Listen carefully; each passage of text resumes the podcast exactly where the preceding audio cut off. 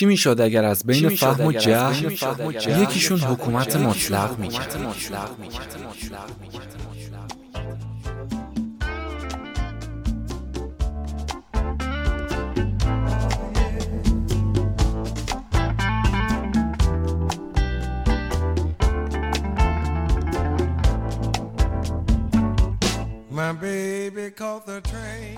سلام، فرهاد مهرآبادی هستم، راوی پادکست سریالی گزنه. من در این پادکست خاطرات تلخ و شیرین نوجوانی زنده یاد جعفر شهری باف رو به نقل از خودش برای شما تعریف میکنم. همچنین خوشحال میشیم که در پادکست رادیو قجرتایم، پیج اینستاگرام و کانال تلگرامی ما حضور داشته باشید. Long as my right arm, my baby brought a ticket. Long as my right arm, she says she's gonna ride. Long as I've been from home. در اپیزود 8 از چگونگی دکان بقالی و کار کردن با پدرم گفتم. دکان بقالی بسته شد و دوباره به نونوایی رو آورد. سرمایه‌های بادآورده‌ای که این بار از این زنش یعنی خاور سلطان گرفته بود، یا میشه گفت اونم در جهت محبتش رشوه داده بود. بعدش هم 2 گند و خیانت دیگه از پدرم، اولی رابطه با زن رفیقش و دومی هم که ماجرای صغرا، دختر متأهل خاور خانوم. من در این اوقات با زن پدرم و دخترش بیشتر خو گرفتم. همچنین اون بلایی که پدرم سرم آورد محبتی شد که خانم سلطان رو بیشتر ببینم و هم صحبت بشیم.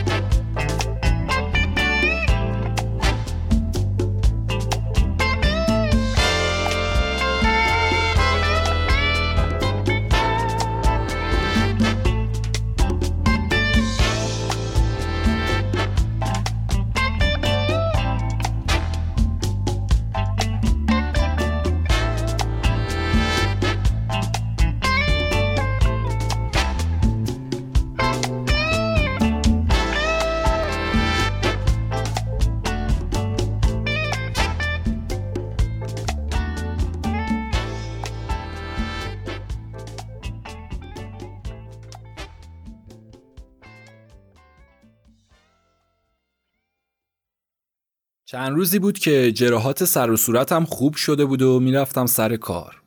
یه روز پدرم تو اتاق خوابیده بود که من از دکان اومدم سراغش واسه گرفتن دستور.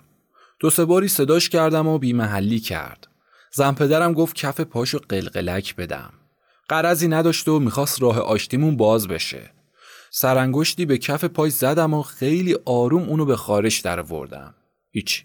یهو از جاش بلند شد و خون به چشماش اومد و زیر بغلمو گرفت، از اتاق بیرونم آورد و از بالای نرده ایوون پرتم کرد به حیاط. قبلا گفته بودم که اتاق ما روی کارگاه قالی بافی قرار داشت. من لغزنان افتادم وسط باغچه. مسترای خونه رو تازه خالی کرده بودن و کثافاتش رو تو باغچه ریخته بودن. ساق پام به سنگ لبه باغچه خورد و خودمم قوطه‌ور نجاسات شدم. اهل خونه اومدن به کمکم و کشیدنم بیرون که دوباره افتادم تو بستر بیماری. این بار پام صدمه خورد و استخونش به سختی آسیب دیده بود. این به تلافی فهمیدن همون قضیه کذاییش بود که هنوز عقده‌اش از دلش بیرون نرفته بود. چون موقع توی تنور کردنم نتونسته بود اونجوری که دلخواهشه تنبیهم کنه. اگر از دلسوزی و محبت واسم بیگانه بود، اما تلافی و انتقام و خط و نشون و فراموش نمی کرد. خلاصه دنبال تنبیه من سر عیب شنویش بود و اون روز موقعیت خوبی به دستش اومد. پهلوون پنبه‌ای که فقط زورش به ضعیف می رسید. پدری که از بزرگی و سرپرستی فقط تنبیه و توبیخ و زجر و شکنجه رو یاد گرفته بود. مانند سرپرستی که از خواجگی فقط کینه‌توزی و انتقام رو یاد گرفته باشه. زشترین عمل خودش براش خوشایند بود، اما از تذکر و استنباط مردم کراهت داشت و خشمگین میشد. توجه به معایبش واسش ناپسند بود، اما ذات عملش رو پسندیده میدید. یه خال سفید تو افعالش نبود و یه محبت و چشم پوشی به خانواده نمی‌کرد. توقع هم داشت که همه با دل و جون دوستش داشته باشن. تازه دوستی ظاهری هم دوست نداشت و میخواست عملی باشه و همه جا هم ستایش و توصیفش کنن. یقه زن مردم یعنی دختر خودشو گرفته بود و میخواست بهش دستمریزات بگن. اگرچه پدرم بود، ولی ناخواسته دچار جهالت‌هایی میشد که دلیلش هم مادرش بوده. این معایب و خودخواهی و خودپسندی و اون بهش تزریق کرده بود. دردونه بارش آورد و هر خوب و بدشو تحسین کرده بوده. تنها فرزند پسری که به جای شوهرش نشسته بود و اونو لوس و نونور بار آورده بود. هنوزم که مرد گنده‌ای شد و صاحب زن و بلکه چند تا زن و فرزند شده بود، میدیدم قربون صدقش میرو از شکل و شمایلش تعریف میکنه. کاراشو از بهترین کارا میدونست و لیاقتشو بالاترین لیاقت و مردی که میتونه 100 تا زن داشته باشه و 100 خانواده رو سرپرستی کنه. تعریفای خود پدرم از کودکیش این بود که اونو عزیز دردونه بزرگ کرده. همه ی معایبش و محاسن میدونسته و نسبت به دیگران برتریش میداده. تو آزار و اذیت بچهای کوچه اونو تشویق میکرد و پر به پرش میداد و حمایتش میکرده. گنده ها رو خفت میداد و آبروشونو میبرده. باز تعریفشو میکرد و از ارزش میدونسته. مرغ و ماهی و آزار میداده. موشا رو میسوزونده. گربه ها رو دار میزده. مادرش هم به کاراش میخندید و تحسینش میکرده. اشتباه این کارا رو برای اون نامعلوم کرده بود که پسرش چیزی مافوق دیگران و همه اینا از استحقاقشه. اضافه بر بادمجون دور قاب چیدنای دور و وریاش که از دارایی پدر و دخل‌های بادآورده و دزدیگریای اون ریزخاری داشتن و سرشو به عرش میرسوندن. اونو بزرگ و حاجی زاده و پسر حاجی و ولی نعمت میشمردن. مادرش هم همینجوری کاراشو ستایش میکرده. اما از خطاهای من هرچند کوچیک بدترین تقبیح ها رو میکرد که میگفت همین پدرها و مخصوصاً مادرها هستن که بچه هاشون رو خراب میکنن، که پدر و مادر آخرش باعث حمالی و گدایی بچه میشن. یا این که میگفت همین مادرها هستن که به مهر و محبت های از روی نفهمی بچه هاشون رو بیکاره و بیمصرف و دزد و هیز و همه کاره و بلکه آدم کش میکنن. حکایت این داستانه پسری که همیشه با مادرش برای دلگی و این اون خواستن دنبال مادرش راه میافتاده، یه روز موقع برگشت به خونه یه تخم مرغ رنگ کرده به مادرش نشون میده که اون از دکان بقال برداشته. اما خلاف تصورش مادرش رو میبینه که قربون صدقش میرو از زرنگیش تعریف میکنه. پسر به این کار تشویق میشه و نوبت و دفعات بعدی چیزای دیگه میدزده. تا یه دزد رسمی میشه و کارش به مرغ و خروس و بز و خر و اسب و شتردوزی میرسه. آخرم گرفتار میشه و کارش به محکومیت مرگ میرسه. چون روز اعدامش فرا میرسه به تناب دار آویخته میشه. پسر مادرشو که پیشاپیش جمعیت گریه میکرده و صورتشو چنگ میزد و گیسشو میکنده فرا میخونه و میگه به جای این کارا زبونتو در دهانم بذار که صدمه جون کندنمو کمتر کنه. همین که مادر زبونشو در دهانش میذاره، پسر اونو با فشار دندون قطع میکنه و میگه اگر روز تخم مرغ دزدیم تعریفمو نمیکردی، کارم به شتر دزدی و دار نمیرسید. پدر منم درباره مسئولیت و خرج زن و بچه‌شم این که اگر به گوشش نمیخوندن که زن پدر و مادردار و چیزدار بگیره که خرج و باج و این چیزا رو نداشته باشه و اگر مادرش هم برای خرج الواتیاش دزدکی سر جیب شوهرش نمیرفت و پول تو جیبش نمیذاشت، خودش میفهمید و به پسرش هم یاد میداد که رفتار و کردار ناپسند و زشتکاریای دیگه نداشته باشه. همچنین اگر در قساوت و بیرحمیاش، باز اگر با تکیه به اسم و رسم و سرمایه شوهرش، آزار و صدمات پسرش به خرد و کلان محل و با پول رفع و رجوع نمی کرد و به همین وسیله اون آموزش می داد، روحش این همه قساوت رو قبول نمی کرد که بچه یه 10-12 ساله خودشو به خاطر هیچ و پوچ تو آتیش تنور واژگون کنه و از ایوون طبقه بالا به حیات پرتابش کنه. این همون علم به کم ساله که مانند نقشی که به سنگ بکنن برای همیشه باقی میمونه. یعنی اول تعلیم و تربیت والدینه، بعدش هم معاشرین و اونایی که سر راه افراد قرار میگیرن که باید گفت هیچ فرقی هم بین زن و مرد نیست. همچنین در مورد بیرحمیاش هم مادر بزرگم زل سلطان پسر ناصرالدین شاهو مثال میزد که تو بچگی یکی از بازیاش این بوده که یه روز بگه واسش تعدادی گنجشک زنده بیارن و چشمای دونه دونه‌شون رو با یه چاقو در بیاره و بپرونشون.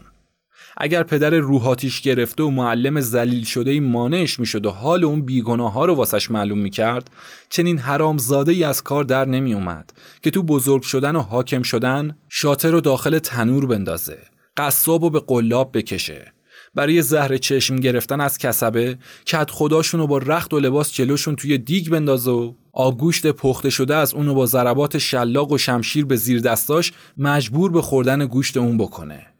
با همین پرورش حق به طرف خودی و خودسری بزرگ شد و به صغیر و کبیر آزار و صدمه رسونده.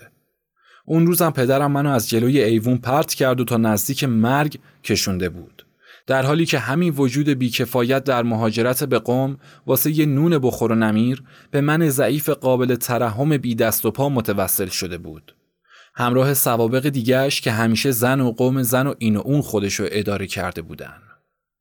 خوب و بد از حافظه ها محو نمیشن. تا زنده باشم از پدرم دل آزردم. به مادرم رحمت میفرستم که از اون نیش ها چشیده و من ازش نوش ها خوردم. این قاعده طبیعیه که منظره های دلربا چهره رو باز و نفس و آسوده می کنن. اما دیدگاه وحشتزا لحیه رو عبوس و خاطر و مکدر رو بیزار می کنه. بوی گلاب موجب بهبه و صلواته، اما بوی تعفن مستراح باعث احه و کراهته. خیشی و قرابت و دوری و بیگانگی از همین دو اصل زیبایی و زشتی، خوبی و بدی و دوستی و دشمنی به وجود میاد.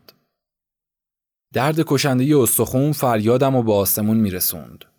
همه اهل خونه با من همدرد میشدن، مگر پدرم که از شهامت خودش احساس غرور میکرد. زن پدرم که رفتار ناهنجارش رو به رخش میکشید و درد و رنج منو واسش میگفت، خنده سر میداد و به مسخره میگفت من که دردی احساس نمیکنم. خنده های اهانت‌آمیزش بیشتر از درد استخون آزارم میداد. می گفت تا شماها باشید دست به دست هم ندید و پشت سر من وراجی نکنید. زورش به خر نمی رسید و پالونشو چسبیده بود. خاور خانومو نتونسته بود تنبیه کنه، عقده‌شو سر من خالی کرده بود. از اون واهمه داشت که یه بار همون اوایل و یه بارم در زمان بودن من ضرب شستشو خوب چشیده بود. داستان اینه که بار اول به خیال شباهت خاور خانوم به مادر من و اینکه گربه رو دم هجله کشته باشه، سر کمرنگ و پررنگ بودن چای یه سیلی به گوشش نواخته بود که اونم پسش داده و خون از بینیش جاری کرد و گفته بود همین بیچاره مثل منی که خدا زیر دست یکی مثل تو قرارش داده کافیه، دیگه لازم نیست دست به روم دراز کنی. مرتبه دومم سر پرت کردن من به حیات بود که خانم سلطان، همون دختر کوچیک زن پدرم که همسن من بود، برام تعریف کرد و گفت جلوی قالیبافی حرفشون میشه که خاور خانم بلندش میکنه و به زمین میکوبش، بعد چنگ میندازه و خشتکش رو پاره میکنه و جلوی اهل خونه هیچش میکنه. تا اون باشه زورشو برای طفل معصوم نیاره، که از شنیدن این اتفاق دوم چنان خوشحال شدم که کل درد و مرارت هامو فراموش کردم. همچنین با اظهار تشکر قلبی از خاور خانوم که تلافی منو سر پدرم درآورده بود. طبیعت جوهری داره که آدمی دشمنو بهتر از دوست داره. دوست آتیش جیگر و وعده خاموشی میده، اما دشمن اونو خاموش میکنه. همون نیروی بدنی و حمایت خاور خانومم بود که تا اراک بودم از اون کتکا آسوده بودم و جرأت اینکه دست به طرفم دراز کنه نمی‌کرد. خلاصه یک سر انگشت شاخ به دستم افتاده بود که از 100 متر دوم بهتر به کارم میومد.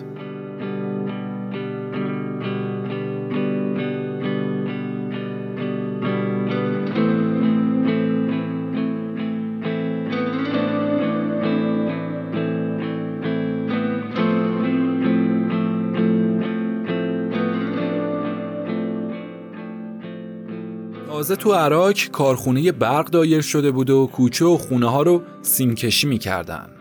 ظرفیت کارخونه رو 500 تایی می گفتن و اهمیت فوق‌العاده‌ای واسش قائل بودن. منظور 500 کیلووات اون بوده. می گفتن زورش برای روشنایی شهر زیاده و نصفشو به آسیاب دادن. آسیاشو اشکال می گرفتن که چون با برق کار می کنه گندما رو می سوزونه. مردم هم از استفاده برقمون پرهیز می کردن که حتما خونه و زندگیشون آتیش می زنه. فایده اون تقریبا نوری بود که شبا به معابر می رسید. از اول شب روشن می شد و 4 ساعت از شب گذشته خاموش می شد. به دکاندارها پیشنهاد برق می دادن ولی قبول نمی کردن. خیلی دیگه تو فشار می موندن، پولشو می دادن که تو مسجد و آبنبار رو روشن کنن. من خیلی به برق مشتاق بودم. مشتاق نه، بلکه عاشق این پدیده بودم. تماشای نور لامپ برق تو تهران از سرگرمی و دلخوشیام به حساب می اومد. دسترسی و تشویق استفاده اون تو اراک باعث شد که پدرمو راضی کنم و یه سیمی از شاه سیم به دکان بیارم. شب اولی که لامپ اون از بالای پیشخان دکانمون روشن شد، انگار مالک دنیا شده بودم. این من بودم که بدون هیچ اطلاع قبلی تونستم 2 سر سیمو به شاه سیم بزنم و 2 سر دیگه‌شو داخل یه سرپیچ ببرم و لامپو روشن کنم. 2-3 روزی مورد محبت و ستایش پدرم قرار گرفتم. هنر بزرگی انجام داده بودم که برای بزرگنمایی خودشم که شده بود باید تعریفمو میکرد. هر کار شایسته و قابل توجهی که میکردم به حساب خودش میذاشت که اون به من الهام بخشیده. اما هر کار ناشایستم و از جانب مادرم میدونست که اون پدر سوخته مربیم بوده. یه مشتری داشتیم که نونو میدادیم در خونش. یه شب دیدم کلفتشون که به راه رو اومد یه دکمه پیچوند و لامپ روشن کرد. نونا رو از من گرفت و موقع بیرون اومدن من باز پیچوندش و اونو خاموش کرد. از کیفیتش پرسیدم. گفت کلیدیه که کارش خاموش روشن کردن لامپه. تو فکر فرو رفتم که یه چیزی شبیه اون برای لامپ دکان تعبیه کنم. سری بعدی که نون بردم با دقت نگاش کردم و دیدم که 2 رشته سیم داخلشه. با خودم گفتم حتما که قطع و وصل 2 سر سیم همینه که کار خاموش و روشن کردن رو انجام میده. هیچ. بی خبر از قاعده فیزیکش یه سیم از مثبت و یه سیمم از منفی آوردم و به انتظار روشن شدن چراغا ایستادم. همین که جریان برقرار شد نتیجه کار رو به امتحان آوردم. 2 سر سیمو که 2 تا مفتول آهنی کلوف بود و هم متصل کردم و چراغ خاموش شد. شعفی بی اندازه از موفقیتم به دل و جونم نشست، چنان که به رقص در اومدم. اما دیگه چراغ روشن نشد، بلکه چراغای سر تا سر کوچه و محله رو هم خاموش کرد. هیچ. یه هفته محله تو خاموشی به سر برد و همه روزه کارگرای اداره برق به جستجوی خرابی اون پرداختن. میگفتن یه جایی اتصالی کرده، اما نمیتونستن نقطه‌شو پیدا و اصلاح کنن. بارها سیم ما رو ورانداز کردن و چیزی نفهمیدن. با اندیشه زیاد به ذهنم رسید که از شب کلید ابداعی خودم این اتفاق افتاده. به این نتیجه رسیدم که سیما رو از هم باز کنم و فقط یک سیم اونو به صورت قطع و وصل در بیارم که با انجام همین کار خرابی رفع شد و چراغا هم روشن شدن. شبی که کلیدم بدون عیب و نقص کار کرد و چراغ دکان به تنهایی خاموش و روشن بود، چنان بود که به کیفیت آفرینش ماه و ستاره ها دست پیدا کردم. چندین بار اونو خاموش و روشن کردم و هر بار لذت بیشتری می بردم. جماعتی جلوی دکان جمع شدن و از اینکه بدون دست بردن به لامپ و سرپیچ اونو خاموش و روشن میکنم غرق تعجب شدن. پدرم جلوی جماعت ایستاد و به تظاهر و شعار دادن پرداخت. به همه گفت که از فکر من استفاده کرده. تازه به اینم اکتفا نکرد و گفت حتی رفع خرابی کارخونم خودش یاد صاحب کارخونه داده. یعنی پدرم این کارو کرده. بعد گفت این کارا که واسه من چیزی نیست. بلکه از اون بزرگترشو میدونم. خود فرنگی‌ها باید بیان پیش منو درسشو بخونن. خونمو میخورد.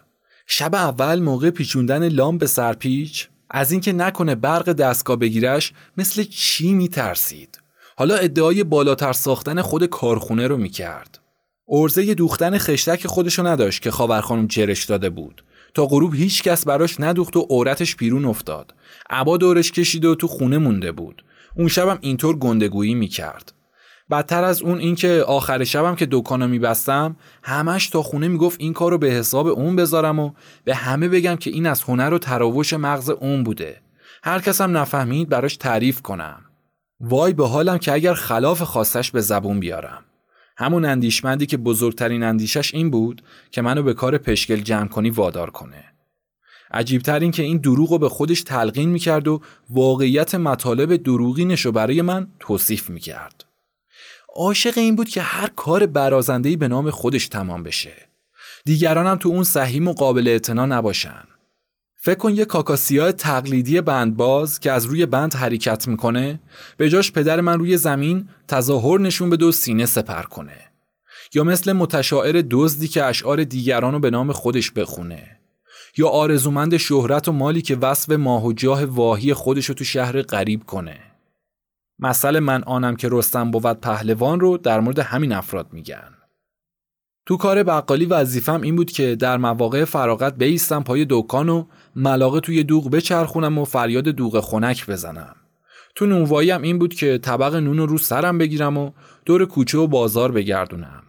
مواقع نماز ظهر و عصر و مغرب و عشا هم تو مسجد مقابل دکان به مسجدیا بفروشم. اوایل کار کسب و فروش بد نبود و چند هفته‌ای بهتر و بهتر میشد.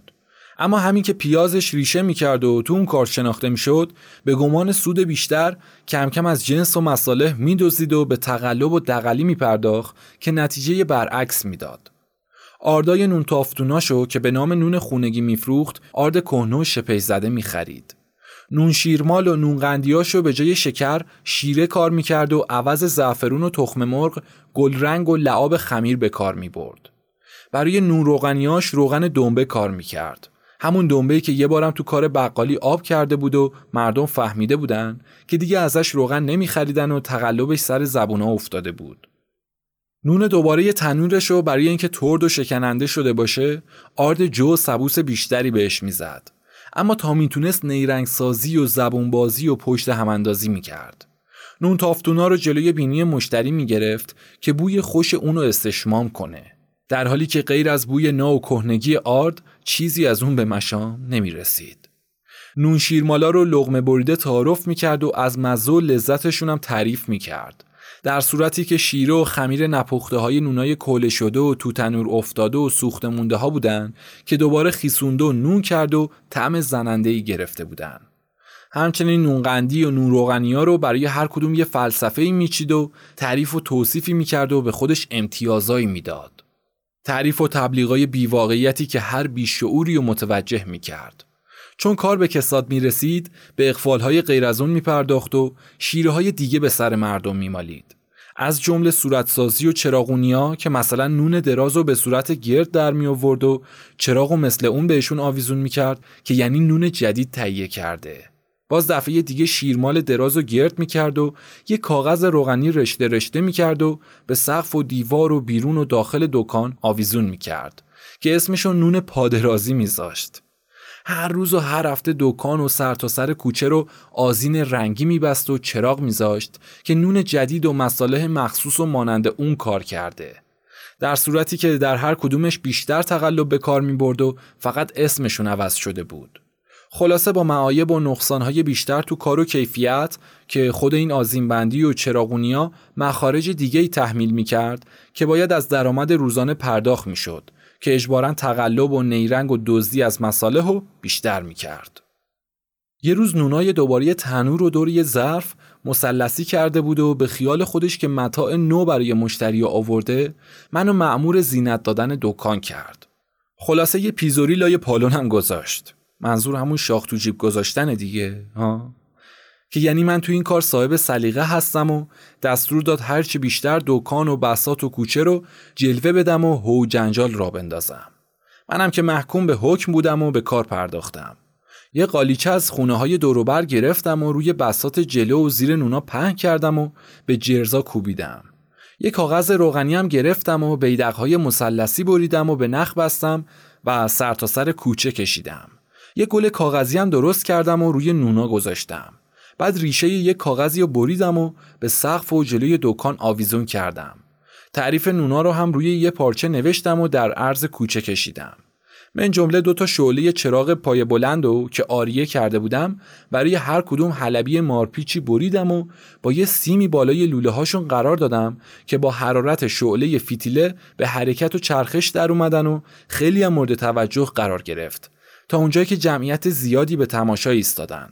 اما وقتی کار به اتمام رسید، گفتم آیا بهتر نبود به جای این همه مخارج که چیزی جز گول زدن و ریشخند مردم نیست، یک کم به بهتر کردن جنس و مرغوبیت مصالح می پرداختیم و خرج این همه بیهوده رو صرف روغن و آرد بهتر می کردیم؟ هیچ. این گفتن همانا، از کوره به در رفتن و آتیش گرفتن پدرم همانا. شعله اخگری شد که به جونم افتاد. دشنام و ناسزاها نثارم شد. با کمربند توقیفی که از قم به بعد به کارم نیومده بود به جونم افتاد. مشت و لگد و سیلی هایی بود که منو در خودم پیچوند. چون دلش آروم نگرفت، یه مش فلفل و زنجبیل که داخل خمیر نوعی از نونا میزد ریخت تو دهانم و با پنجه گیوه که از پا کشید به کوبیدن بر لب و دهانم پرداخت. سر سیخی که باهاش نون در می آورد و گذاشت تو آتیش که بذاره رو زبونم و داغم کنه. من از شنگش گریختم و خودم رو به زنش خاور خانم رسوندم. طرز فکر ما هر کدوم به گونه‌ای بود که با هم توافق نمی کردیم. تشخیص ما هر کدوم به صورتی بود که در راه دکانداری مغایر هم دیگه می اومد و هرگز خو نمی گرفتیم. اون معتقد به این بود که مردم کمتر از این صاحب فهم و شعور هستن که دوغ و از دوشاب تشخیص بدن. عقلشون به چشم و گوششونه. منم عقیدم بر این بود که در هر صورت نون و مردم در دهان میذارن و خوب و بد اونو از طریق لامسه و ذائقه و شامه احساس میکنن و این بر چشم و گوش مقدمه. اون میگفت کار خوب و جنس خوب مدتها وقت میبره تا مردم رو به طرف خودش بکشونه، در حالی که با ریشخند 4 تا بیدق و چراغ مردم جمع میشن. من میگفتم اما مردم همیشه ریشخند نمیشن و همونایی هم که با این اسباب دکان و شلوغ میکنن بعدن که باطن کار حالیشون شد و فهمیدن کلا سرشون رفته رو برمیگردونن و پراکنده میشن. نه، زبون همدیگه رو نمیفهمیدیم و بدخواه هم حساب میشدیم. من حق به خودم میدادم که اندیشم جدید بود و از سنجش خودم حرف میزدم. اونم حق به خودش میداد که بزرگتر و پدر منو چند تا پیراهن از من بیشتر پاره کرد و عقلش بهتر میرسه که باید ازش تبعیت کنم. شایدم حق با اون بود و حمایت مردم بیشتر دستگیرش شده بود، اما واقعیت امر خلاف اونو به اثبات رسوند که بعد از هوهو و جنجال و چراغونی دکان ما کسادتر و دکان مشهدی رحیم چهارراه پایینی شلوغتر میشد. تا جایی که پخت دکان ما منحصر به 1-2 من آرد ظهر به ظهر و غروب به غروب می شد. اما پخت مشهدی رحیم یک سره بود که تنورش اول صبح تا آخر شب خاموشی نمی گرفت. یه روز که سرمایه زننده پاییزی شروع شده بود و آفتاب لذت می بخشید، پدرم رو دیدم که چنباتم شکل روی سکو رو به آفتاب تو مسجدی که مقابل دکانمون بود زانو بغل گرفته. گفتم شاید میخواد گرم بشه، اما وقتی سکوتش طول کشید و دیدم تغییر حالت میده، جلو رفتم و نگاهی به صورتش انداختم. دیدم داره گریه میکنه. گریه‌ای ملایم که از سوز درون بود، مانند اشک گریه‌ای که از منافذ هیزم داخل آتیش بریزه. جیگرم داغ شد و در جای خودم بی حرکت موندم. هرچی بود پدرم بود و نمیتونستم ناراحتی اونو تحمل کنم. هنوز کودک بودم و آینم صاف و قلبم رعوف و کینه ورزی و نمیشناختم. اشک بزرگتر، اونم از مردی همانند پدرم، برام کشنده بود. من اگر به 100 عذاب معذب می شدم برای اون بی تفاوت بود. شایدم دلشاد میشد که گوشمالی شدم، اما برای من امکان نداشت که ناراحتی اونو قبول کنم، چرا که پدرپرستی و پدردوستی با نهادم پیوند خورده بود. علاوه بر این در هر صورت با پدری واسم بهتر از بی پدری بود، اگرچه از اون بدترشو داشتم که امنیت و اعتبارم بود و هرگز پیشم پدرداری و ولیداری با بی پدری و حقارت و خاری برابری نمی کرد. چون بی پدرای خفیف سرگردان و تو کوچه و بازارها زیاد می دیدم. اختلاف مادرم هم با اون سر همین مسئله بود که سرپرست خانواده باید موجب افتخار و سربلندی اهل خانواده باشه، شعور زیست و معرفت سرپرستی داشته باشه. منم همیشه دنبال رشد و آبرو و ترقی و برتری و منزلت و اهمیت بیشتر اون میگشتم که بتونم به وجودش افتخار کنم، اما هر بار فضاهاتش به فضایحش بیشتر اضافه میشد و هر کاری که میکرد بیشتر به سرشکستگی من منجر میشد. دلیل گریه‌شو پرسیدم، گفت بیچاره شدم و آبرو و اعتبار و همه چیزم از دست رفته و درمونده شدم. دور و برم و قرض گرفته و طلبکارا مثل حلقه انگشتری حاتم کردن. یه مشتری برای دکان باقی نمونده. چنان بود که شریک غمی جستجو میکنه. گفت و به صورت من نگاه کرد، مثل کسی که از مرشد پیری دستگیری بخواد. گفتم خدا بزرگ و خودش درست میکنه. گفت اون بزرگیشو کرد و من کفایتشو نداشتم. خواستم بگم بازم نصیحه بیاره، دیدم دیگه کسی قبولش نمیکنه و به قول خودش گوشی نمونده که نبریده باشه. اومدم بگم نون بازاریو کنار بذار و مزدی بپزه. دیدم آرد و روغن و خمیری که براش می آوردن ازش دزدیده و از هر من یه چارکی بلند کرده یا آرد و خمیرشو تغییر داده. راه دستی و قرض و قلم گفتن نداشت که از در و همسایه کسی نبود که قرض و دستی نگرفته و بالا نکشیده باشه. حتی نمازخونای مسجدو که هر بار به اسم فقیری و علیلی و زن شوهر مرده و مرد مستحق پول گرفته گوش بریده بود. تو خونم پشتوانه و امیدی نمونده بود که همه اهل خونه رو خورد از خاور سلطان و دختراش و همسایه‌ها و صابخونه تا قلک چند شاهی اندوخته خانم سلطان و سرکیسه و لخ کرده بود. راه از هر طرف بسته شده بود. لکه بدنامی و بی‌آبرویی مانند لکه ماه گرفتگی به چهرش نشست و پاک شدنش غیر ممکن بود. هر راهی که در پیش گرفته بود جز حیله و حقه و رنگ و ظاهر و ریا و تقلب و کمفروشی و کلک و حرف و دروغ تحویل نداده بود.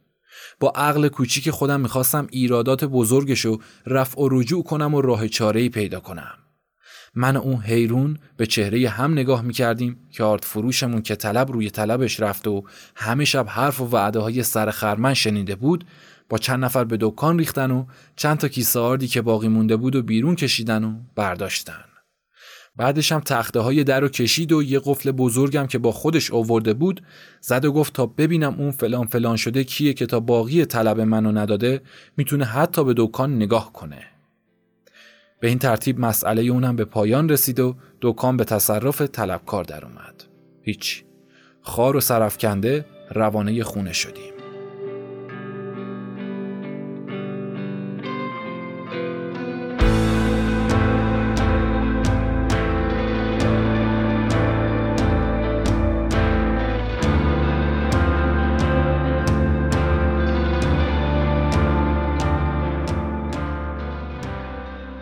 گذرانمون به وخامت کشیده میشد.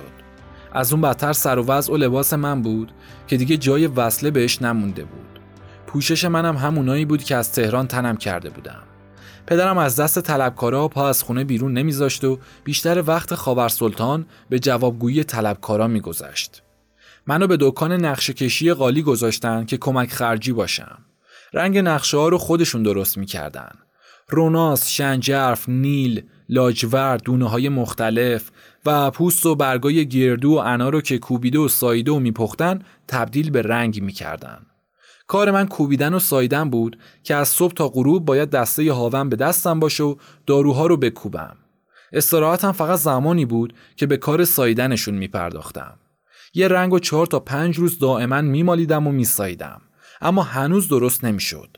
دستم از خستگی به پهلوام میافتاد و بازم مطبوع طبع استاد واقع نمیشد که باید از غبار نرمتر و از روغن لطیفتر شده باشه. اون کارو جزو کارای سخت میدیدم، چرا که درباره زندانیای خطرناک به کار می‌بردن و استادم جز مأمور خشنی نبود که بخواد اون شکنجه رو تحمل کنم.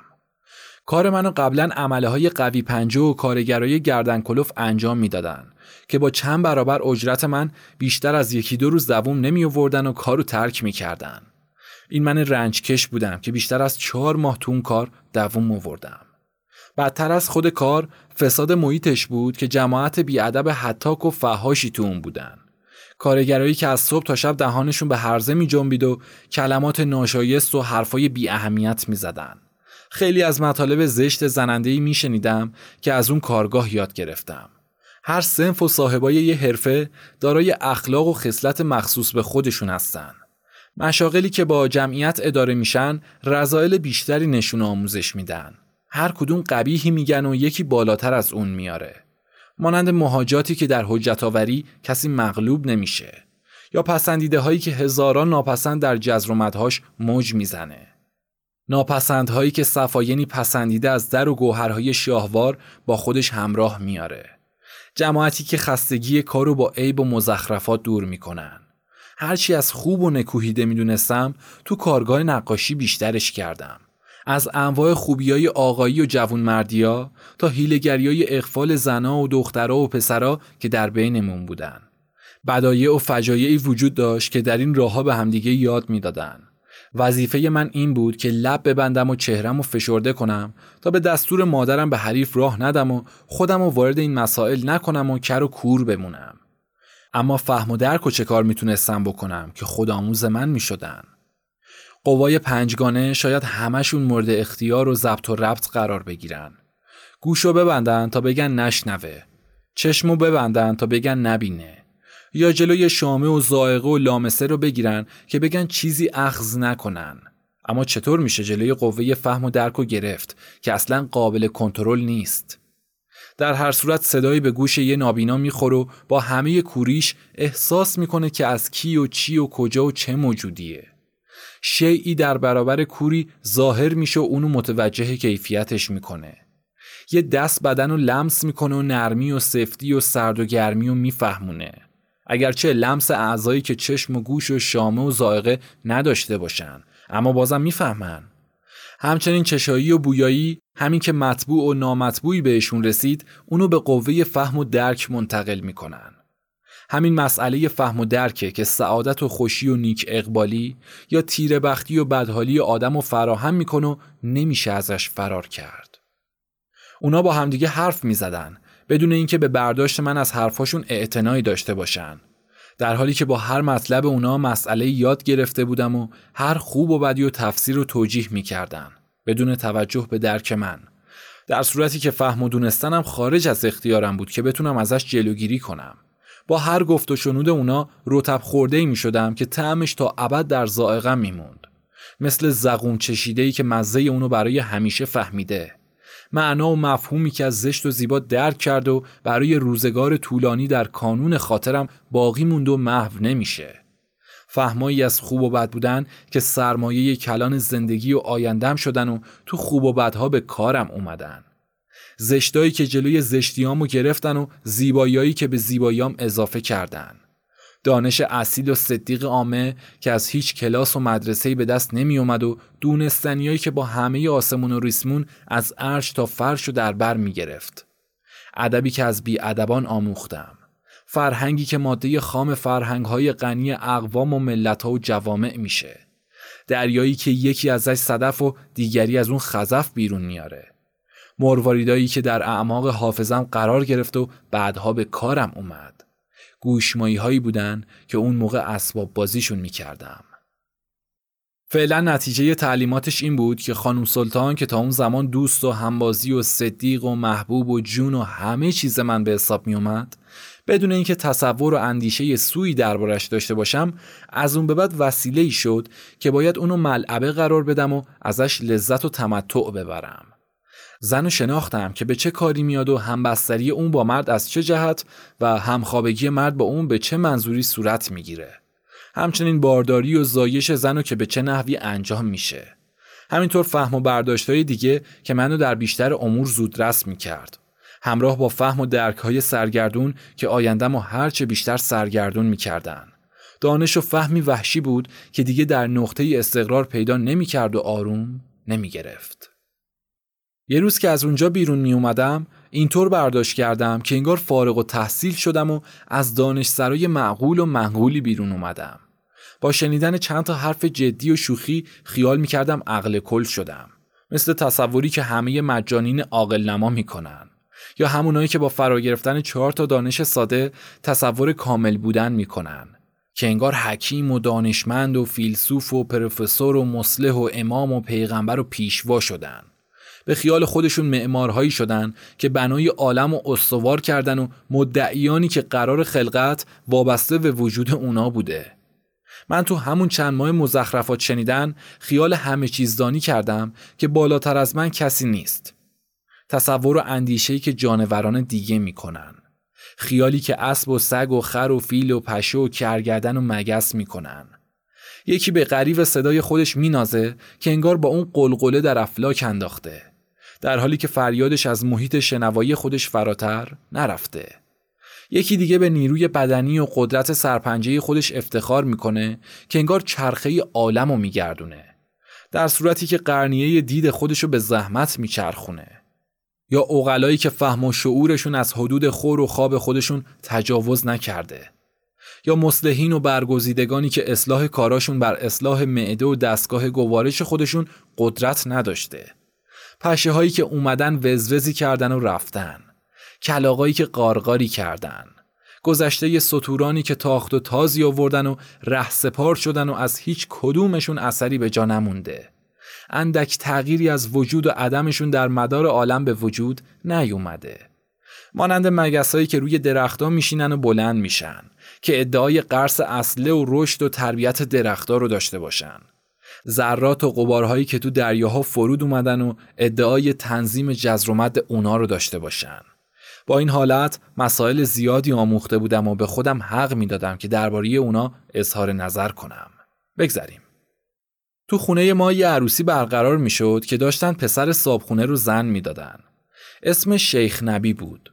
پسری 2 برابر سن و سال من، شل و ول و بیکار و بیهنر که شوقش فقط خراب کردن ساعت بود. هر چنگاهی یه ساعت میخرید، درشو باز میکرد و با قیچی و سوزن و آچار میافتاد به جونش. درونشو میریخ بیرون و مینداخت کنار. باز یکی دیگه میخرید. میگفت میخواد بفهمه چطور کار میکنه. واسش به خواستگاری رفتم. صاحبخونه 2 تا دختر به نام صغرا و کبرا داشت که اینا هم کبرا رو پسندیده بودن. اما مادر دختر گفته بود اون نظر سید و عذرشو خواسته بود. گفته بود 6-7 سالش که بوده بیمار شد و اونو نظر سید محسن پسر همسایه کردن. حالا اینا به جای اون صغرا رو قبول کنن. گذشت و تا بالاخره اونا قبول کردن که نظر کبرا رو با دادن صغرا ادا میکنن و خواهرشو به جای اون به سید محسن میدن. حرف خواستگارا پیش رفت و کبرا به عقد شیخ نبی در اومد و شب عروسی فرا میرسید. من از ساقدوشای شیخ نبی شدم که دوست و همزبون و محرم رازش شمرده میشدم. داخل خیلی از باغها برای انگور چیدن با هم میرفتیم و اونم از کامگیریاش از الاغ‌ها تعریف میکرد. البته جلوی خودمم با گوساله همین کارو کرده بود. از راه و رسم کار شب عروسی پرسید و منم دستوراتی گذاشتم جلوش. مطالبی هم از شاگرد نقاشا به گوشم خورده بود که بهش گفتم. اون روزا برای راهنمایی دامادها دهانه فروج دخترا رو با گذاشتن مقداری پنبه مشخص می‌کردن. پسرایی که از زن هیچی جز خود زن رو نمی‌شناختن. چشم و گوش بسته هایی که مگر آلت تناسلی زن و پشت خر و گاو مشاهده کرده بودن. گفتم حتما برات پنبه گذاشتن و راهو معلوم کردن. باید برداریش و همونو مدخل قرار بدی. خوشحال شد و پرسید اگر ممانعت کرد چه کار کنم. راست میگفت، چرا که دخترها از کمسنی و ترسشون از مرد کمتر به دامادا راه میدادن، اما نه عروس اون که بزرگتر از عروسای 10-12 ساله اون روزا و کاملا جا افتاده بود. گفتم زهر چشمی ازش بگیر و کتکش بزنه. این دستورم از حرفای نقاشخونه یاد گرفته بودم. گفت اگر پیشرفت نکرد چه کار کنم؟ یادش دادم دست و پاشو با طناب به پایه‌های صندوق ببند و به 4 میخش بکشه. اینم یکی دیگه از حرفای شاگرد نقاشا بود که به گوشم خورده بود. گفته بودن صندوقای جهاز دخترا از اون جهت جزو واجبات به شمار میاد که کار دامادا رو راحت کنن. درست حالیش نشد. گفتم یه صندوق از طول بالای سر و یه صندوقم پایین پاش بذار و دست و پاشو با چهار تیکه طناب به پایه‌های اونا محکم کنه که دیگه قادر به مقاومت نیست. آخر شب بود که زن پدرم اومد و لباس زیرشو در آورد و زیر کرسی پهلوی پدرم قرار گرفت. پدرم زناشو غیر از مادرم که عادت نکرده بود تعیین میکرد که موقع خواب خودشون از هر لباسی آری کنن. خاور سلطان از عروسی خونه برگشته بود. من و خانم سلطانم تا اون زمان زیر کرسی نرد عشق میباختیم. کرسی برای اون کار جای مناسبی بود. بیشتر روبروی هم می نشستیم و از زیر اون پاهامون و طرف هم دراز و لمس می کردیم. چه معاشقاتی که به این صورت تو خانواده ها اتفاق می افتاد و چه رسوایی هایی که به خاطر اشتباه گرفتن ها به بار می اومد. موقع خواب بهتر از بیداری لذت بخش می شد، چون می تونستیم بدون شرم حضور و خجالت دیدن اعضای همدیگه رو لمس کنیم. به این ترتیب که من به طرف اون و اون به طرف من می خزید. اعضای همو پامالی و دستمالی می کردیم. اون به طرف من میکشید و من به طرف اون و بچگانه کامرانی میکردیم. خاور خانوم به گمان اینکه من خوابم به پدرم گفت دخترک کلا سر شیخ نبی گذاشته. از حرفای مربوط به شیخ نبی گوشام تیز شد و حواسم رو جمع کردم. گفت من خودم مادر حرامزاده ها هستم و کسی نمیتونه منو گول بزنه. خون دختری نبود و انگار یکی انگشت خودشو برید و به دستمال مالیده بود. حرفاش من و خانم سلطان رو قلقلک داد که بیشتر به طرف هم کشیده بشیم. از طرف پا به همدیگه نزدیکتر می شدیم. ترس حرکت لحاف و فهمیدن اونا و لذت وصال صدای قلبم رو به گوشم می رسوند. پاهای اون که با شکم می اومد مانند دو شاخ از شونه های من بالا می اومد. پاهای منم از شونه های اون می گذشت. تا تونستیم خودمون رو به همدیگه نزدیک کردیم. وصالی که جز لذت لمس چیز دیگه ای ازش نمی فهمیدیم. چون هنوز حالت بلوغ به هیچ کدوم از ما دست نداده بود، مثل لذتی که دو فرشته نر و ماده از هم ببرن، کیفی پاکیزه و لذتی عمیق که پلیدی و کثافت آلودش نمی کرد.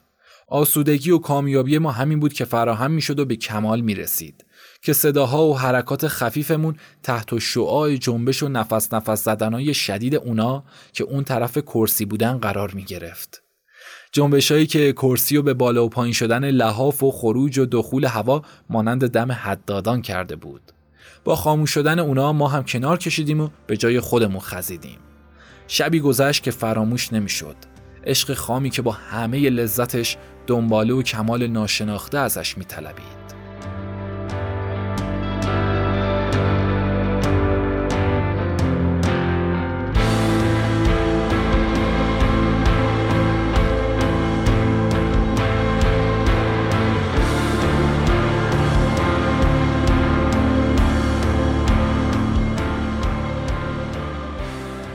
با شیخ نبی به حمام دامادیش رفتم و تو خزینه از وضع عروسیش پرسیدم.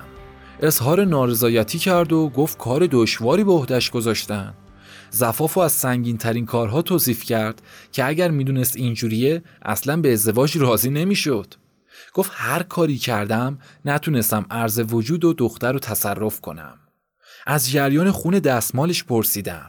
گفت دختره یادش داده که با چاقو انگشت خودشو ببره و خون بذاره که چون چاقو نداشته با نوک قیچی جهازش اون کارو انجام داده. هیچ. نظر دیشب خاور سلطانو تصدیق کردم که درست تشخیص داده بود. سرزنشش کردم که چرا به اون عمل دست زده. جواب داد از بی‌آبرویی روزش ترسیدم. رسم اراکیا بود که داماد درمونده رو وارونه سوار خر می‌کردن و تو محله میچرخوندن. کوچکترین تنبیهشون این بود که جلوی همچین دامادی چرخ نخریسی میذاشتن و پشت اون مینشوندنش. میگفت دختره از دلسوزی اون راهو جلوش گذاشته. اما اصل قضیه از این قرار بود که دختره میخواسته خودشو تحویل شده نشون داده باشه. دلش پیش سید محسن و با اینم قرار گذاشت و خودشو برای اون نگه داشته بود. خلاصه مکر زنانه به کار برده بود. 5 شب دیگه مثل شب اول گذشت که هر صبح شیخ نبی جریانو واسم تعریف میکرد.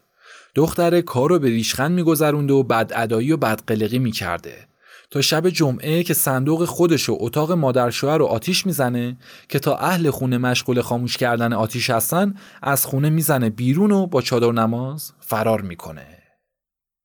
در این شب جمعه 3 اتفاق دیگه هم تو این خونه افتاد که شیخ محمد علی یعنی صاحبخونه و پدر شیخ نبی و سر زبونا انداخت و انگشت نمای مردم اراک شد. اولی همین که عروسش با چادر نماز از محله حصار به عباس آباد فرار کرده بود.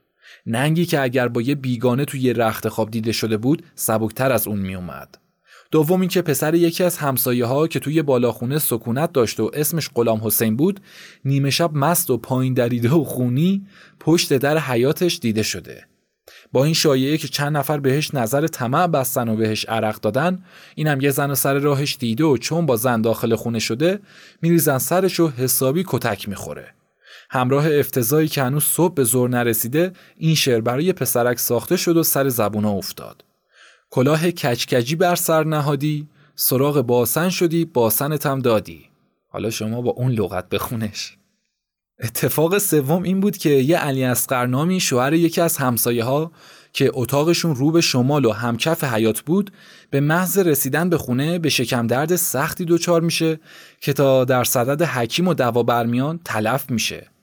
با اظهار عقیده اینجوری که نمازخونا و اونایی که سوادی داشتن میگفتن طبع شراب سرد و زیاد خورده، واسه همین قلنج کرده بوده یا روده کوچیکش پاره شده. نمازخونا و معتقدین به ثواب و گناه میگفتن شب جمعه شراب خورده که گناه اون دامنگیرش شده و به درک واصل شده. خلاصه 3 اتفاق مهم توی یه شب برای شیخ محمد علی که از خجالتش باید از چشم مردم دور بمونه و برای مدتها تو خونه زندانی بشه. حتی جرأت و آبرو نداشته باشه تا بره عروس فرار کردهشو برگردونه. 8 ماه از این مقدمه گذشت. هر کس از زنای محل که برای برگردوندن عروس مراجعه کردن ثمری نبخشید. هر بار عروس از بامی به بام دیگه میگریخت و راه تماس و مذاکره رو مسدود میکرد تا شبی که مردای خونه مصمم به اصلاح امر شدن. برای این منظور پاسی از شب گذشته انتخاب شد، از این جهت که میخواستن شیخ محمد علی پدر شیخ نبی هم با خودشون همراه کنن، چون تا اون زمان از شرم هنوز پا از خونه بیرون نذاشته بود. واسه همین اون ساعت انتخاب شده بود تا توی مسیر راه با کسی برخورد نداشته باشه. اون شب پدر منم از جمله مردا بود که منم همراهشون بودم. تو خونه عروس تهیه دیده شده بود و یه پذیرایی هم به عمل اومد. شام والک پلو بود که 2 تا ظرف دوغم وسط سفره گذاشته بودن. صحبت از هر طرف کشیده شد تا معطوف به برگردوندن عروس شد. ایراد عروس دخالت مادر شوهر تو کاراش بود و اینکه اون در مورد باکرگیش حرف سر زبونا انداخته. منظورش همون دستمال شب زفافش بود. همه به اسمتش گواهی دادن و یک زبان به تکذیب شایعه بر اومدن. تعهد اول این بود که همه قبول کنن که شیخ نبی زنشو متصرف شد و دیگه جای تردیدی نیست. تعهد دومم این بود که مادر شوهر دیگه مزاحمتی نداشته باشه و حرفی که موجب آزردگی خاطر و هتک شرف عروس باشه به زبون نیاره. خلاصه عروس مردنی خونش گردن مادر شوهر افتاده بود. همه میدونستن که مادر شوهرش از مهربون ترین زنا و موافق ترین افراد این وصلت بود و هرگز مخالفتی با عروسش نداشته. یعنی اصولا مدت زیادی هم از این وصلت به طول نکشیده که کار به اختلاف و جدایی و این حرفا بکشه. کلا مادر شوهرها بدنام بودن و اون بنده خدا هم با همون زشتنامی مادر شوهرها لکه‌دار شده بود. دیگه بیچاره اون جماعتی که یکیشون دوچار خلافی میشد و نام زشتی ازشون به جا میموند. من یه دوستی داشتم که تا پیری از بادمجون فرار میکرد و ذائقش با اون جور نمیشد، چون در کودکیش یه بادمجون که جلوش گذاشته بودن تلخ در اومده بود. خودمم تا با خاور خانوم مشهور نشده بودم همه ی زن پدرها رو جهنمی و جلاد و موجوداتی غیر انسانی میدونستم، چون اولین زن پدرم بدذات و بی‌عاطفه و دور از آدمیت در اومده بود. مردم اونقدری که به بدان و ناشایستگان تکیه میکنن به نیکان و شایستگان نمیکنن. از اونجایی که خوبان مکلف به خوبی هستن و بدان برخلاف نظام فکر میکنن. هزاران خونه سر پای ایستادن و کسی از اونا حرفی نمیزنه. اما همین که سقفی فرو ریخت و چند نفر رو به زیر آوار کشید همه از اون حرف میزنن. این از اون جهته که امر خلاف خلاف طبیعت و نهاد آفرینش و آفریده شدگانه. بنیاد جهان بر راستی و درستی و امانت و صداقت و محبت و وفا و صفا و نیکویی و خوبی گذاشته شده. همه توقع نیکی و خوبی و درستی و فضایل رو دارن. اگرچه خودشون از اون مبرا باشن. همه افراد مدار کارها رو بر بهترین و ستوده ترین میخوان، اگرچه خودشون گامی در اون راه نذارن. شخص خائن شخص امین و ستایش میکنه، چرا که این در ذات گوهرشه. شخص معروفه تمجید نجیب رو میکنه، اگرچه خودشو از اون مرفه‌تر و راضی‌تر میبینه، به این خاطر که طهارت و عفت در فطرت وجودشه. بیچاره زن شیخ محمد علی با همه بیگناهی تمام تقصیرها رو گردن گرفت و فردا شبش زن و مردای محل رفتن و عروس رو تو 7 لفافه و چادر پیچوندن و با سلام و صلوات برگردوندن. در اون شب شیخ محمد علی دوباره حیات و آذین بست و شامی تهیه کرد. مهمون دعوت کرد و برخلاف خواستش یه سنتورزن هم آورد و شیلانکشانی برقرار شد. من تا اون شب سنتور ندیده بودم و صدای نوای اون به گوشم نخورده بود. مرد سنتورزن اسمش رحمت علی بود. یه چی مثلثی شکل گذاشته بود جلوش که تارهای سیمی زیادی روی اون کشیده شده بود و صدای خوشی ازش بیرون نیومد. جلو رفتم و با دقت به بدنه اون خیره شدم و به شمارش سیماش پرداختم. 21 خرک به هر طرف جعبش نصب شده بود و یه دست کوکی هم داشت که سیما رو با اون شلوسف میکرد. 2 قاشقک چوبی کوچیکم بین انگشتاش بود که باهاش سیما رو به صدا در می آورد. یه مرد میان قامت با ریش زیاد و عمامه و شال و قبا که بیشتر شبیه علما و روحانیون بود. بیشتر از آلت طربش قیافه خودش به حیرتم واداشت که چهره و لباسش به حرفش نمی اومد. قیافه ظاهر و صلاح در پیشه کاملا مخالف اون بود که اینم مزیدی بر اندیشم می شد. اندیشه‌ای که تا مدتها هر ریشدار عمامه به سر و رحمت علی سنتورزن می دیدم که داره برای سنتور زدن به جای میره. مانند جماعتی که افعال و کردارشون برعکس شکل و شمایلشونه. مردا هم که دستی داشتن یکی یکی به رقص و پایکوبی بر اومدن. زنا هم تو اتاق هلهله ها می کردن و هر لحظه لیلیلیلی می کشیدن. چقدر از رقص مردا بدم اومد. انگار خرسایی بودن که به جست و خیز بر اومده بودن. مردم محترم نمایی که پایین تنه می جنبوندن. از خودم میپرسیدم مگر مرد با اون شخصیت و وقار به چنین حرکاتی دست میزنه؟ برخلاف رقص و نرمشای زنا که چقدر دلنشینم بود و این اطوار رو مخصوص اونا میدونستم. شب مطبوعی گذشت. عروس و داماد رو دوباره دست به دست دادن و به حجله زفاف فرستادن. صبح با بیقراری خودم رو به شیخ نبی رسوندم و به سوال کردن از وضع جاری پرداختم. برعکس نوبت اول بسیار راضی و خوشنود بود، چون گفت که وضع عروس خیلی روون و آسوده و لذت بخش بوده که با آسونی تمام تونسته کامگیری کنه. معلوم شد نظر خاور خانوم یعنی زن پدرم که گفته بود بکارتش رو برای معشوقش یعنی برای سید محسن نگه داشته کاملا درست بود و اونو دست نخورده تحویل داده. بعدها این مسئله آشکار شد که موقع ترک خونه شیخ نبی بیشتر اوقات خودشو با سید محسن میگذروند و یه بارم بچه سقط کرده. اما هرچی بود شیخ نبی کاملا رضایت داشت که تو این رفت و برگشت زحمت اونم از بین رفته دیگه. چقدر هرس خوردم از شیخ نبی که چطور تا این اندازه کودن بوده که باکره رو از سیبه تشخیص نداده. من ناراحت می شدم و شماتتش می کردم. اما اون خوشحال بود که اگر مدتی در هجران اون به سر برده، حالا که برگشته تلخی اولو ازش دور کرده. نمیفهمید. چقدرم از پیش آمدش اظهار خوشحالی میکرد از اینکه نمیفهمید. چه بخشیه که خدا داده و نصیب همه کس نمیشه. به تفاوت مشابه شیخ نبی که خوشا بر احوالشون بوده. که اینم در نمونه دیگه میگم براتون. تو همون شب عروسی کنار سفره غذا یکی میلش کشید سر به سر دوست کناریش بذاره. مردک تو سفره دراز شد تا گوشتای پخته بشقاب جلوی اون طرفیا رو قاب بزنه. رفیقش سریع بالشتو که مثل دیگران پشتش گذاشته بود گذاشت زیرش. نفر پهلویش به اعتراض بر اومد که خودشم فهمید داره کدورت درست میکنه. یکی جواب داد تو خیال میکنی این نفهم میتونه فرق بلندی و کوتاهی زیرش و موقع خوردن بفهمه؟ اولی هم بیخیال یه خورشخوری گذاشت جلوی خودشو، گوشتو از جلوی دومی که بالشت و زیرش گذاشته بود قاب زد. بعد برگشت و شروع به خوردن کرد و با دوروبریا هم به گفت و شنید و خنده و شوخی پرداخت. ته بشقابش هم انگشتی کشید. دومی هم بدون اینکه اظهاری در بلندی زیر خودش کنه به کارش ادامه داد. اون شخص شاکی درست گفته بود. این بابا نمیفهمید و جونش از فهم راحت بود. نفهمی مسائل خیلی ها رو آسوده و کارا رو راحت میکنه. خوردن و خندیدن و لذت بردن و خوشگذروندن، در حالی که اگر جز این بود باید همه اوقاتشون رو به دلخوری و کسالت بگذرونن. دقیقاً مانند احوال ایدئالی که به شیخ نبی رسیده بود. حالت خوشی که 6 ماه بعدم فرزند اولش تو بغلش بود و چقدرم خوشحالی میکرد. طفلی که 100 روز و بیشتر و زودتر از موقع مقرر اومده بود.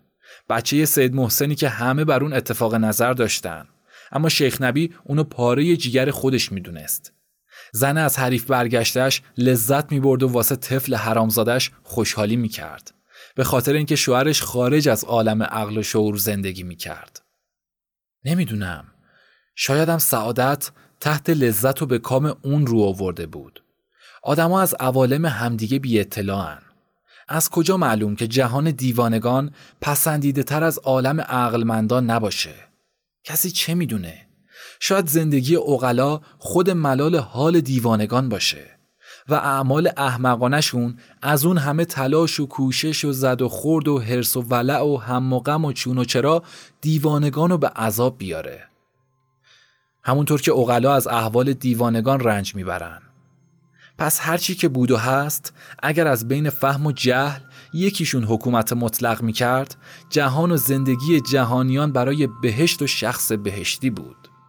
به قول خیام که تو یکی از رباعیاتش میگه: چون نیست ز هرچه هست جز باد به دست، چون هست به هرچه هست نقصان و شکست، انگار که هرچه هست در عالم نیست، پندار که هرچه نیست در عالم هست.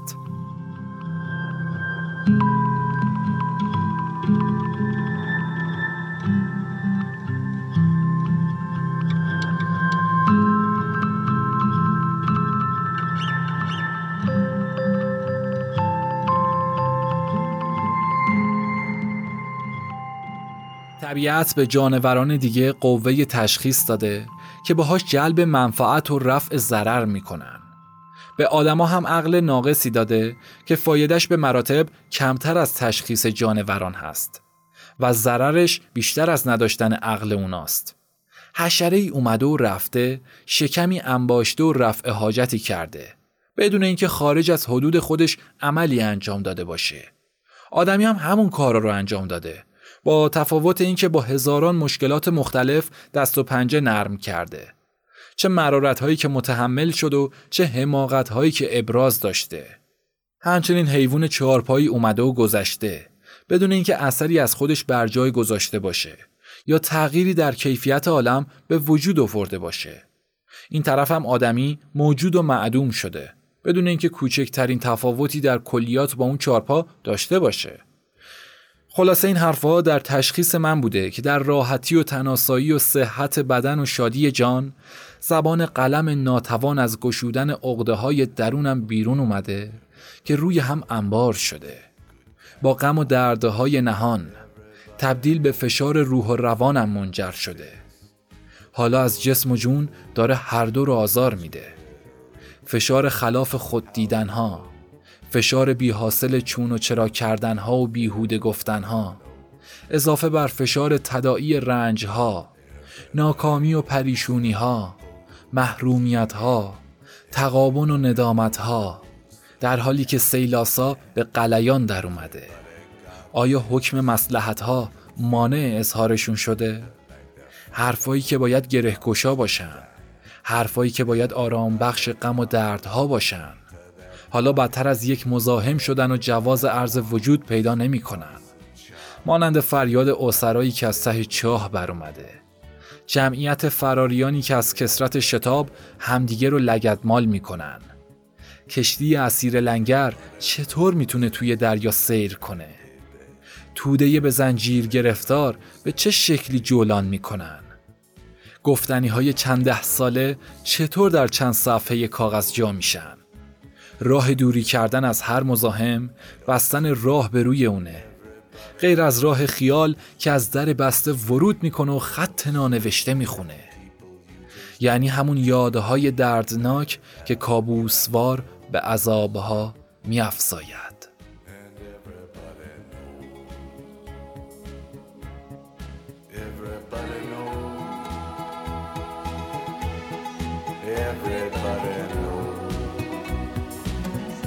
That's how it goes. Everybody knows. Everybody knows. Everybody knows. That's how it goes. Everybody knows.